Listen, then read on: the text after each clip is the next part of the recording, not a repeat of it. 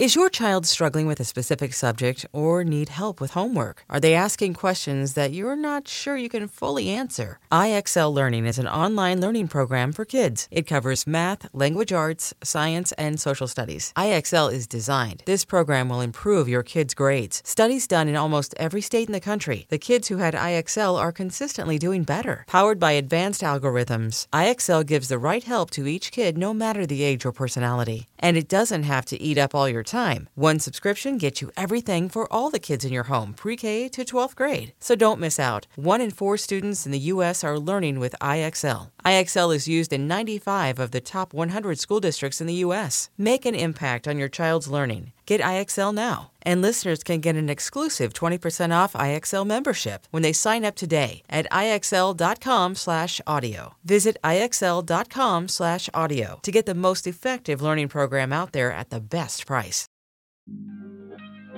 This episode of Undistracted is brought to you by our sponsor, Chambord, an all natural black raspberry liqueur produced in the Loire Valley of France. A big part of enacting change is for us to celebrate each other and lift one another up. Those people in our lives who have accomplished so much deserve a toast too. And what better way to raise a glass than a Chambord Royale? Just grab a champagne flute, pour the sparkling wine or a bubbly of your choice, and add a splash of Chambord, then garnish with fresh berries and cheers. Visit your local wine or liquor retailer today to find Chambord. Remember, please drink responsibly. Chambord Black Raspberry Liqueur, 16.5 ABV, Brown Forman, Louisville, Kentucky. Chambord is a registered trademark, copyright 2022.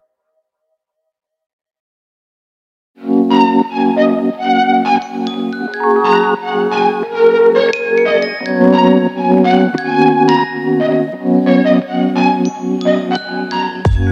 y'all, it's Brittany.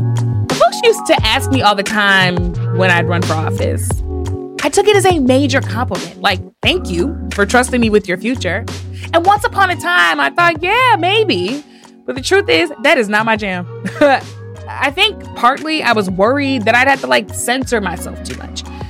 Only recently started to fully own my voice without apology, and I was not ready to start shutting up for political expediency. Like, y'all, I just started cussing in public two years ago, and I was not about to just go back to my Kidz Bop self, okay?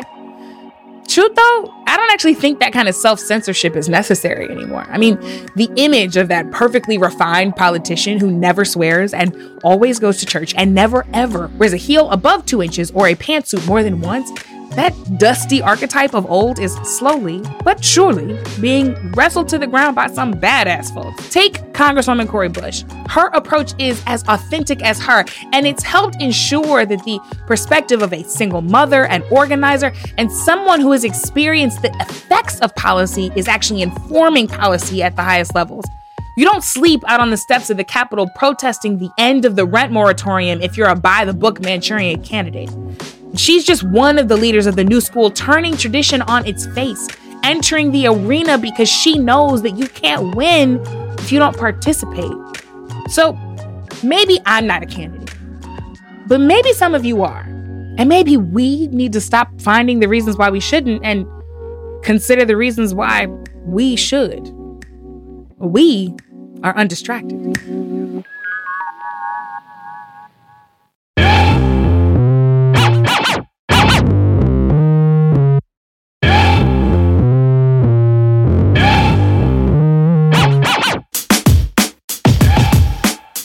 On the show today, a conversation with Morgan Harper, a brilliant young candidate for Senate in Ohio. These are not normal people. These are not people that are actually trying to become US senators to accomplish anything. It's like their mission is obstruction and then trying to make our lives worse while they get rich and everybody who funds them gets richer too. That's coming up, but first, here's Treasure Brooks with your untrending news.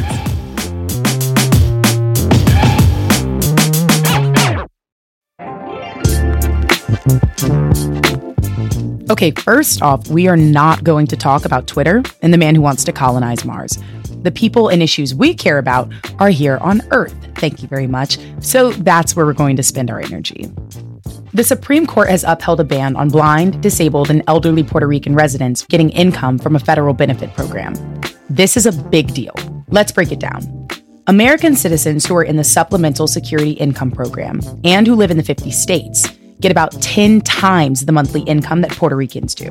Puerto Ricans get just about $84 a month. But why? Puerto Ricans are U.S. citizens and have been since World War I. Justice Brett Kavanaugh said that the ruling was justified by the fact that most Puerto Ricans don't pay federal income taxes. But as Justice Sonia Sotomayor pointed out in dissent, plenty of states pay less into the federal treasury than other states. I'm looking at you, Vermont, Wyoming, South Dakota, North Dakota, Montana, and Alaska. This ruling shows just how unequally the Constitution is applied when it comes to U.S. territories. For example, residents of Guam, the U.S. Virgin Islands, American Samoa, and the Northern Mariana Islands can't vote for president. They get a representative in Congress, but that representative can't vote on legislation, even if it might affect their constituents. DC residents get shafted in this way too, by the way. Look, the population of US territories is 3.5 million people. That's more than the five smallest states combined. US territories pay nearly 4 billion with a B in federal taxes annually. American Samoans serve in the military at a rate higher than any US state. This inequality cannot continue. No territories chose to become part of the United States. They were either bought, bartered, or stolen. And their people still experience second class citizenship today. So, for Puerto Ricans to be denied the basic protection of disability benefits, which, if you ask me, aren't benefits at all, they're rights, is insulting. And one last thing the elephant in the room is that 98% of the people in the US territories are racial and ethnic minorities. So is it a sheer coincidence that they're being shortchanged? I think not. Okay, from oppression to liberation, or rather to free ass motherfucker. That's Janelle Monáe's preferred pronoun, according to the LA Times. That, or they, them, or she, her. The recording artist said on Red Table Talk last week that they're non binary. The announcement is worth celebrating, especially because they had alluded to being non binary in the past, but is only now ready to share it publicly. It's beautiful to see them live their truth, and Janelle drops some serious wisdom explaining what led them to this place. I just don't see myself as a woman solely. I feel like God is so much bigger than Man the or he woman. or the she. She, It's yes. like You're right. it's like something. And if I am from God, Mm-hmm. I am everything. We have to congratulate Monáe for finding the space to come into their own. Thank you for showing us your queer Afrofuturist vision. We can't wait to see where your journey takes you and us next. Finally, the investigative podcast Reveal has uncovered the truth about a top pregnancy information website. The so called American Pregnancy Association may sound like the kind of place you'd go to get reliable information about having a baby, but it is actually produced by anti choice activist Brad Imler. Imler is not new to this kind of fakery. He first started at the American Pregnancy Helpline, an anti abortion hotline that masquerades as a resource for people with unplanned pregnancies. He later created the American Pregnancy Association website to try and reach more people with anti choice misinformation. And his methods have worked. The page, cited by top medical institutions like Los Angeles' Cedar Sinai and media outlets like the New York Times, purports to offer science backed information. But Reveal found the site presents medical inaccuracies as facts, like the long since disproven myth that abortion is linked with breast cancer.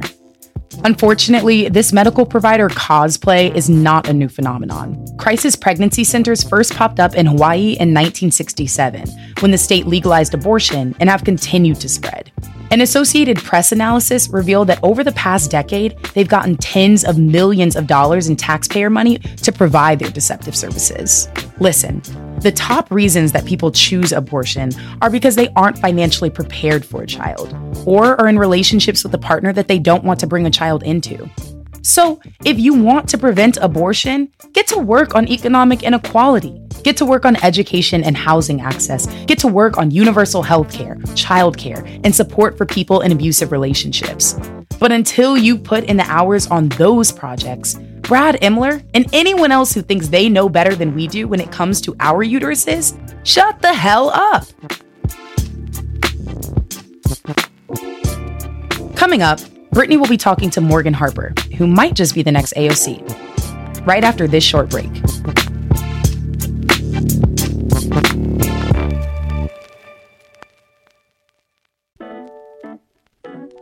our sponsor, Chambord, cares about championing underrepresented groups and creating a more inclusive world. They're partnering with us on the Undistracted Spotlight to amplify the brands of BIPOC women and gender nonconforming entrepreneurs.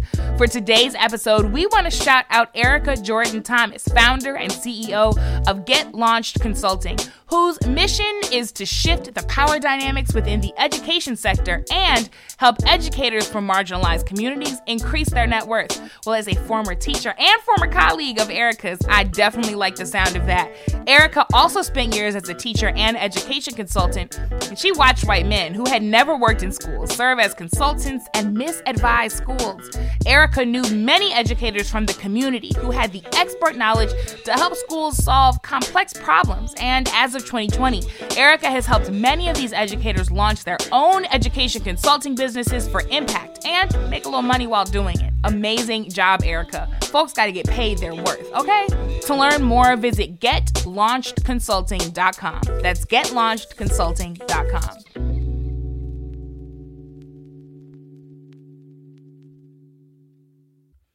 And we are back.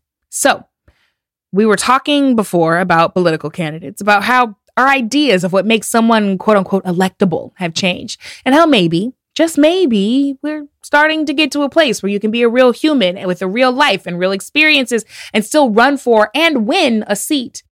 That would be good news for women who remain way underrepresented in Congress, which is still about three quarters male. There have been some early reports that the 2022 midterms could be a step forward for women, with black women projected to make some gains both in Congress and in other roles. Hello, Stacey Abrams. I see you running for governor again. This progress is slow, y'all. A recent study from the Brookings Institute found that women are still much less likely than men to even consider running for office. And y'all, while the study doesn't get into this, I will point out that a lot of the women candidates who are running in 2022 are Republicans. And you know that more Marjorie Taylor Greenes in the halls of Congress is not my idea of progress. That's a hard pass. we want candidates who practice empathy toward all people, who know, put justice at the center, who put BIPOC lives and trans lives and marginalized lives first, who stand up to power, not grab it and hoard it. My guest today has put those messages at the forefront of her campaign, and she's gotten national attention along the way. Morgan Harper is a candidate for U.S. Senate coming from her home state of Ohio. She's in a much watched primary race up against incumbent Congressman Tim Ryan, who's already been endorsed by the Ohio Democratic Party. But Harper is giving him a run for his money, advocating for universal health care and accountability for big tech, and using TikTok to get her message across. She's young, just 38 years old, but you know what?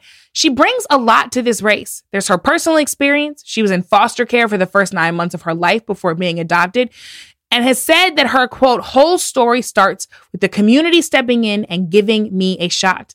There's her professional accomplishments. She got her law degree from Stanford and worked in the Obama administration protecting consumers from corporate wrongdoing. We love that. And then there's her political experience. Harper ran for Congress once before when she tried for a House seat in 2020. She lost then, but she's trying again now for Senate, which, let me remind you, has exactly zero black women in it right now, which is another reason why so many of us are watching Morgan Harper do her thing. I wanted to talk to her about values, empathy, and yes, TikTok. so I caught her on the campaign trail around March 31st, 33 days before her primary, coming up on May the 3rd. Morgan Harper, Senator of TikTok. Thanks for joining me. I love that. Thanks for having me. I'm excited to be here. I'm I'm joking because you're actually running for the U.S. Senate, which is a beautiful thing. Um, so I certainly do not mean to diminish your accomplishments. I'm simply saying that because, like a lot of people, the first time I encountered you was on maybe the most beautiful TikTok I've ever seen. You're debating Josh Mandel, who's the Republican candidate running for the Senate seat in Ohio. And not only do you absolutely eviscerate him, but you're like perfectly composed while he spews the most racist, sexist, conspiratorial ideas. And to be clear, you don't have to be that composed because if you wanted to scream at him, that would have been perfectly justified. But like, what what was going on in your head during these debates? Because this is not. We're at a different time. Yeah, we are at a different time, and And I appreciate your saying that because I sometimes feel like I have to remind people of that and that these are not normal times. These are not normal people. These are not people that are actually trying to become US senators to accomplish anything. It's like their mission is obstruction and then trying to make our lives worse while they get rich and everybody who funds them gets richer too, right? So uh, in my head, it's all about trying to call that out. I mean, I think that needs to be our overall democratic strategy is like, this isn't real. Josh Mandel says that he really cares about homeless veterans. Okay. What's your plan to get people more housing? You don't have one. Call that out. So call it out for exactly what it is. You are being racist. These are racist tropes. Here's what I actually want to do to improve your life. And then, and be aggressive about communicating that message. This wild time has found you and Mandel in debate more than once, right? And he's kind of a stand in for the culture wars that the GOP wants to pursue. But during one of these debates, he accuses you of this is my favorite one. And if you're listening, I'm doing air quotes, getting angry with him, right? Even though, like, it's a debate and passion counts for something. But of course, we know this trope. We accuse black women of being irrationally angry, like our anger is un- not justified and it's unbecoming. Um, and it's just such an exhausted trope. And yet, it is still so pervasive everywhere, but especially in politics. How do you how do you protect your mental well-being and preserve yourself in situations like this? Yeah. You know, I had one moment uh, at the beginning there where it was clear he was going to go down that route because I think he said it probably 12 times that I was angry. Just in a, everything I said is like angry. Oh, well, Morgan, why are you so angry? So worked up. And after the first couple of times, it's like, wow, he's really going to go there. And I felt myself being, I mean, who I am. You know, there's a side that I'm like, no, I'm about to go after this guy. But then you have to remember there's a larger, larger picture out here. And ultimately, I do think we're going to be most effective when we just pivot back to substance constantly, constantly, constantly. And because we know, you know, you take one of those little clips and then Fox News is going to have a field day with it and what will come of it. And in fact, we can really contrast what they're saying by, like I said, just calling that out directly. And, you know, I mean, I think seeing for me to the, um, the Supreme Court confirmation hearings, because I because I also am minimizing a little bit, you know, what the impact is of of some of that rhetoric coming at you, and and having to see her go through that, um, Ketanji Brown Jackson, it was triggering of just what that experience was like, and really feeling like, man, I, I just can't believe that this is what we've become in a way. And you know, I spoke to a group of students recently, and they were asking me about these debates as well, and and a lot of young Black women, women of color and like, well, how, how can we build resiliency? And my message was, I don't want you to have to be this resilient. Yeah. this, this is not the goal. Yeah. The goal is that you get to just be great. So, for the people who have not had the pleasure of seeing you across their For You page like I have, and who maybe live outside of Ohio or who maybe live inside of Ohio and still have questions, what is the Morgan Harper 101? Like, what are your biggest policy priorities right now? And, and really, what, what helps shape them? Well, where I'm coming from with all of this, I mean, why, you know, just to back up, why I'm in politics in the first place is I had early exposure through life experiences about how we don't really have a level playing field for getting access to the American dream. I saw that through edu- educational choices mm-hmm. that were mm-hmm. made by my mom. I saw that through the fact that, you know, being adopted, being given up for adoption, going through my parents going through this crazy divorce that I knew we only made it really out of chance. Mm-hmm. I was like, mm-hmm. this can't be how we operate if we really are serious about being a country of the, of the American dream. And then eventually, you know, having the experiences of being at places like the Consumer Financial Protection Bureau in Washington and understanding the limits of even great policymaking with good people who are doing it. If it's not moving the needle economically for people, if we have politicians that aren't on the side of really getting things done, it's game over. Yeah. And I would argue we're at about game over, mm-hmm. right? it's like this could be the end. And what's it going to take to move in a different direction to actually fulfill that promise of what our country is supposed to be? From a policy perspective, I think it has to look like making sure that everybody has health care minimum. That's not just the right thing to do, we know that you need to be healthy to have any shot of leading a stable life. Mm-hmm. But even if that's not enough for you, it's also the economically efficient thing to do to make sure that we have Medicare for all. And I will go to bat with anybody who wants to talk about that. And I'm open to other ideas, but I haven't heard one that's as persuasive to me about how we're going to solve for that. I want to make sure that people are earning enough money to live. I think mm-hmm. a lot of the other issues that we find ourselves dealing with in communities across Ohio, across the country, is that people just don't have enough money. and this is another point I made in one of those debates. And so the positive news is like, there are things we can do about all of this. I mean, investing in the clean energy sector, that's what I want Ohio to be a state of the future. I want to make sure that, you know, we have people who are able to get access to the addiction recovery services that they need, mental health care services that they need. And, and we can do this. And, and so those are, you know, just a suite of some of my priorities, but I have a vision of how we can really thrive out here and, uh, yeah. and, and just want to be able to be in a position to make it happen. And I mean, you're, you're throwing your hat into this ring at a relatively young age, right? So you are, if you don't mind me saying so, 38, which is a year older yes. than me. And I don't think I could imagine running for Senate right now for a whole host of reasons. I'm curious how you feel, um, you know, younger generations can really inform the direction f- moving forward. Because, I mean, you look at the Senate, right? We're not talking about a lot of 28 year olds, 38 year olds, even 48 year olds, frankly. Um, and I'm just curious your thoughts as to um, why now, at this point in your life, do you feel like um, this is the right move to make? Yeah, you know, I, I think it's very interesting that we've gotten to this place where it is strange for people our age to be running for Senate. Because I agree mm-hmm. with you. I mean, if you would ask me even probably three or four years ago, would I be running for the United States Senate before I'm 40? The answer would have been a hard no, right? Because it's just, no, that's what older people do. Mm-hmm. And, uh, and then we look at, and this actually came up before, you know, we just had the, the first and what likely be the only debate for the Democratic primary before we were going on stage with the moderator and said, oh, you know, you're so young and it's good to see young people out here. And I was like, well, you know, it's, it is true that we have people that are about my age almost that are running entire countries. That's okay, right. In other places. And it is true that about the average age of our country is closer to what I am than the average age of the Senate, which mm. I think is over 60.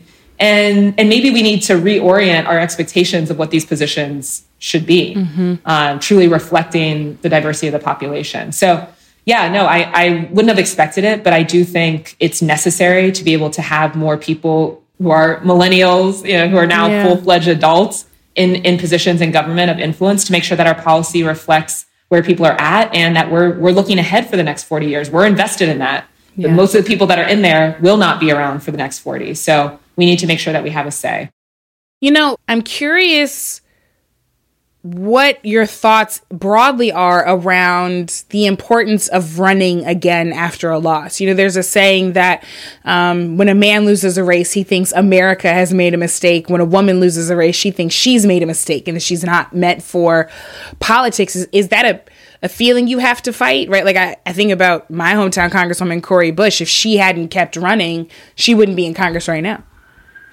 Yeah, well, it's funny you mentioned Cori. I get chills even when I think about Cori winning because that was a really um, that was a that was a moment for me when Cori won that made me feel like oh it was all worth it you know in, in, a way. Um, because yeah I mean when you lose it's tough and it's such a public loss eh, when everyone watching. And that was that was really hard to process because I felt like you know, I let people down and and so many people had invested time, money into the campaign, and that's that's hard to feel that.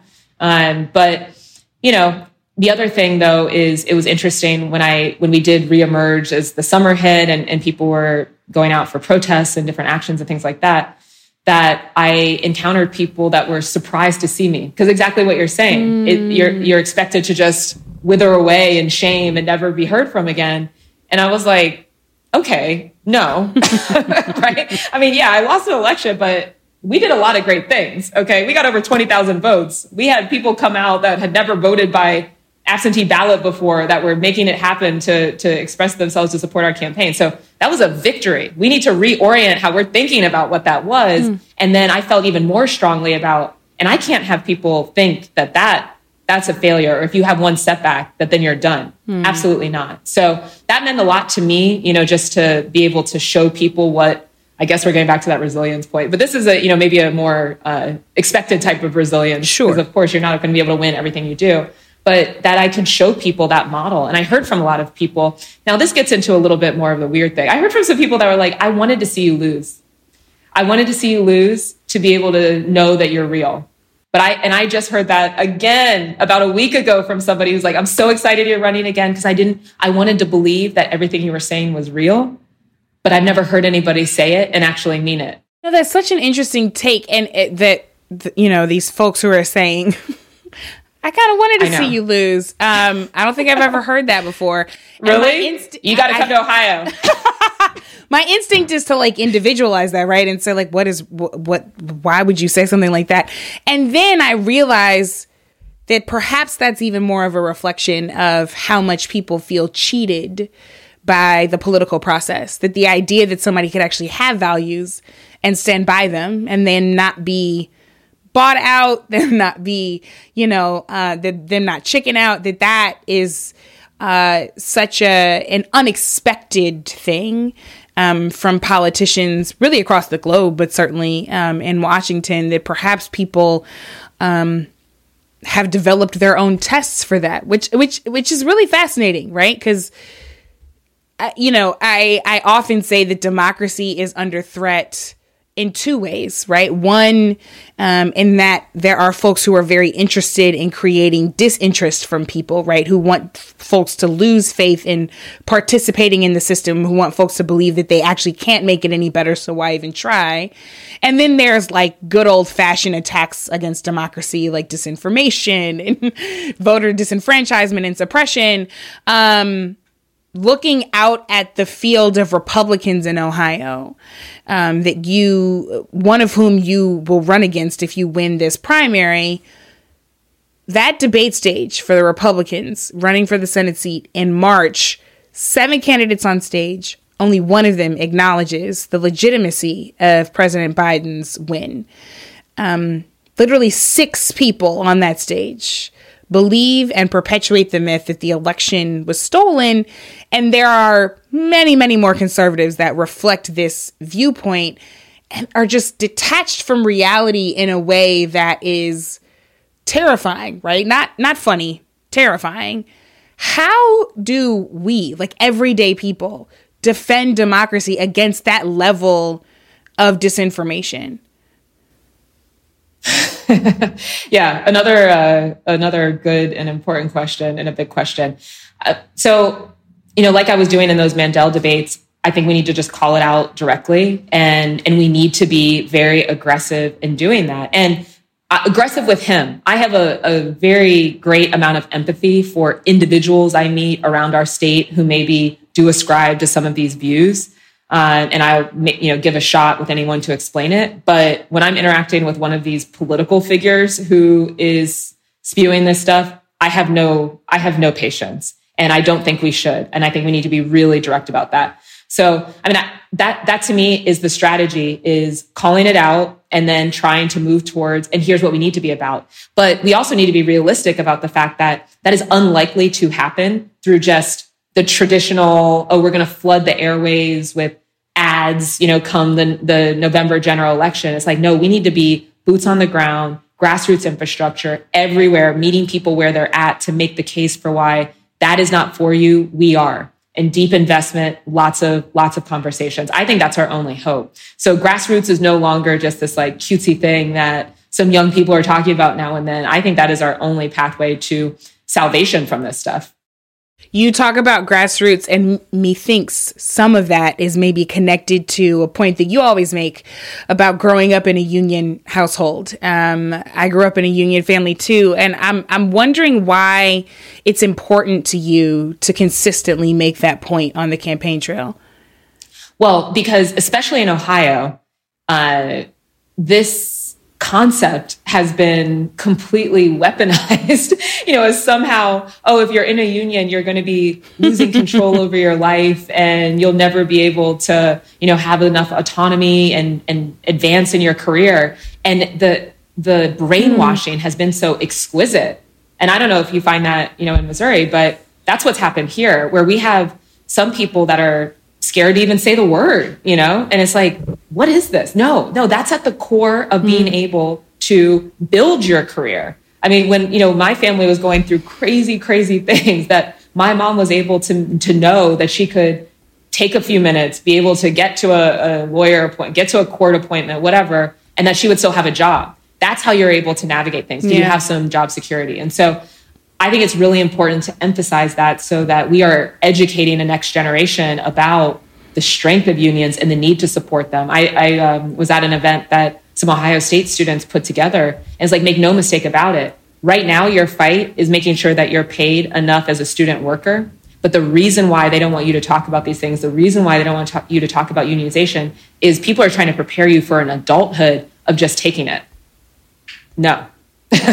we need to be mm-hmm. countering that and mm-hmm. need to know mm-hmm. that there's strength in that collective organizing to be able to push back against power. And, you know, and power is what power is. And you have to have a balance of power if we can have equitable outcomes.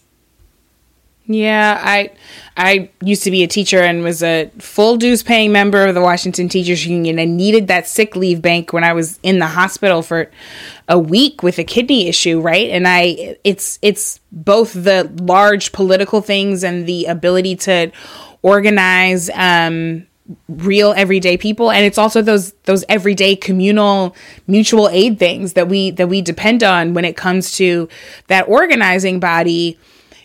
I mean as you're saying there's a specific conversation happening about unions in Ohio. We've seen the percentage of unionized workers in Ohio declining for decades. And still, given where it began, it's one of the most heavily unionized states in the country. Um, and we know that there's a, a, concentration of what I think a lot of people would call traditional unions, right? Um, auto workers, steel workers. But there are also Starbucks locations that are organizing and other newer businesses where folks are saying, to your point, we actually don't want to just take it. We want to have a say in what happens with our lives and our wages. I'm curious what you've observed about the potential for this conversation in Ohio, especially with some of these um, these newfound organizing efforts. I think there's a lot of potential because I think a lot of young people are starting to realize that where we're headed is not going to add up. And that's becoming clearer and clearer mm-hmm. by the day. And in fact, folks would be willing to maybe sacrifice a little perceived autonomy with some greater expectation of security down the line. And, and ultimately that's what, that's what we're up against. We're up against this philosophy of individualism at all costs to be able to have total mm. control over your life. That is a facade. Okay. Versus understanding that and coming together, we can actually drive forward better outcomes than we could alone. And that's that's not Pollyanna-ish stuff. That's just power. That's power dynamics. So uh, mm-hmm. I think a lot of younger people are waking up to that.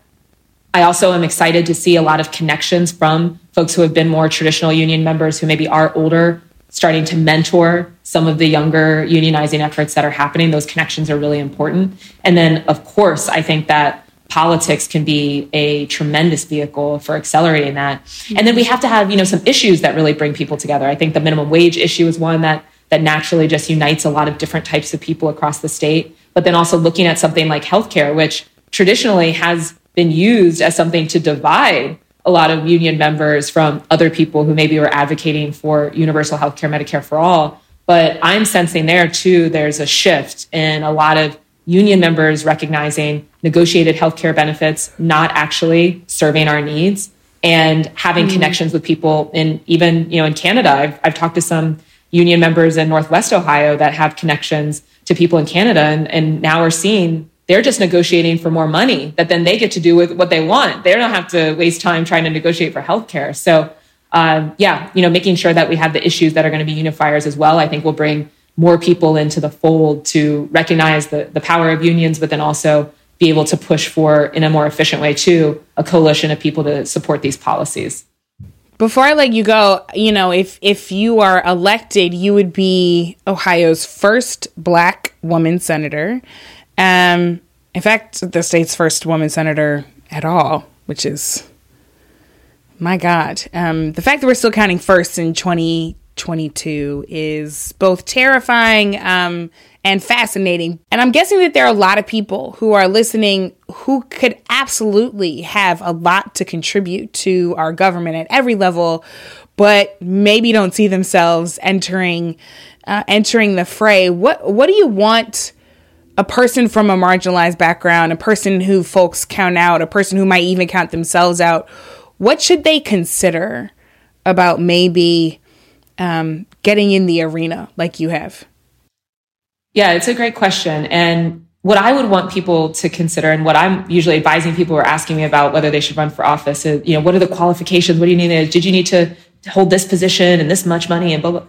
Most important thing to me, especially as we embark on these 2020s, which are wild, right? Uh, is authenticity. Mm. And I've found in my life that the people who have been through the most are usually those that are the most authentic. And because of some of the things that we've already discussed with the disillusionment, distrust of the political process, being able to have folks that are in these positions that that others perceive as authentic is just um, that is that is the only qualification right now to me to have a lot of electoral success, especially if you're trying to be a Democrat. And so, uh, yeah, there there need to be more of us running who really get it and it's so interesting because I've learned in starting to be in this arena now, there's so many people who try to have it. Yeah. But you can see through it. You know, I think we probably are, all can think of examples of that. Yeah. And that's the most important thing. So, you know, you don't need to check every box. You just need to keep checking your boxes for yourself to make sure that when you get to the point of wanting to run, that you are intact mm-hmm. for who you are, what you believe in, why you're doing it, and that you can sell that to other people. Amen and amen. Morgan Harper, thank you so much for spending time with us on your very busy uh, campaign calendar. We appreciate it. No, appreciate you. Great to meet you, Brittany.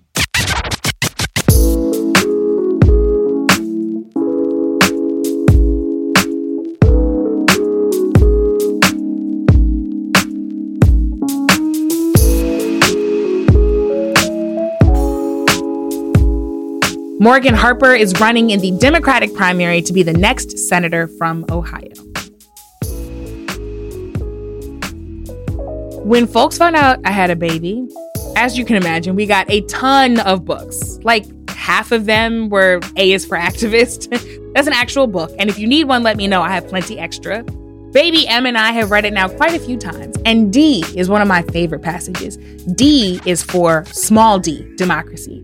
The rhyme goes on to talk about how it is the people and only the people who should be organizing to make the decisions that matter most. It sounds radical to read that to an infant, but perhaps if that was everybody's bedtime reading, candidates and electeds like Morgan who believe in the power of the grassroots wouldn't be rare, they'd be standard issue. It is in the grassroots where we not only find our power, it is there we should also take our direction. Because no one candidate, whether they've been in Congress for 40 years or four, will ever be our savior. Y'all, I don't stand politicians. They are human, they are fallible, and they will never, ever take positions that satisfy all of us all at the same time. But I do and will always believe in the collective power of the people and the vision that we create together. As the disability activists say, nothing about us should ever be decided without us. So, whether you're going to put your name on the ballot like Morgan to advocate for the ideas you know matter, or you're going to go support someone else who does, it is always time to get in the arena.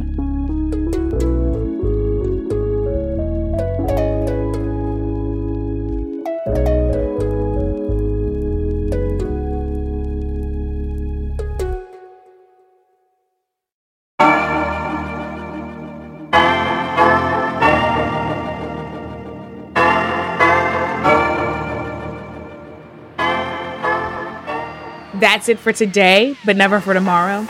Undistracted is a production of the Meteor and Pineapple Street Studios. Treasure Brooks is our correspondent. Our lead producer is Rachel Ward. Our associate producers are Alexis Moore and Mary Alexa Kavanaugh. Thanks also to Hannis Brown, Davy Sumner, and Raj Makija.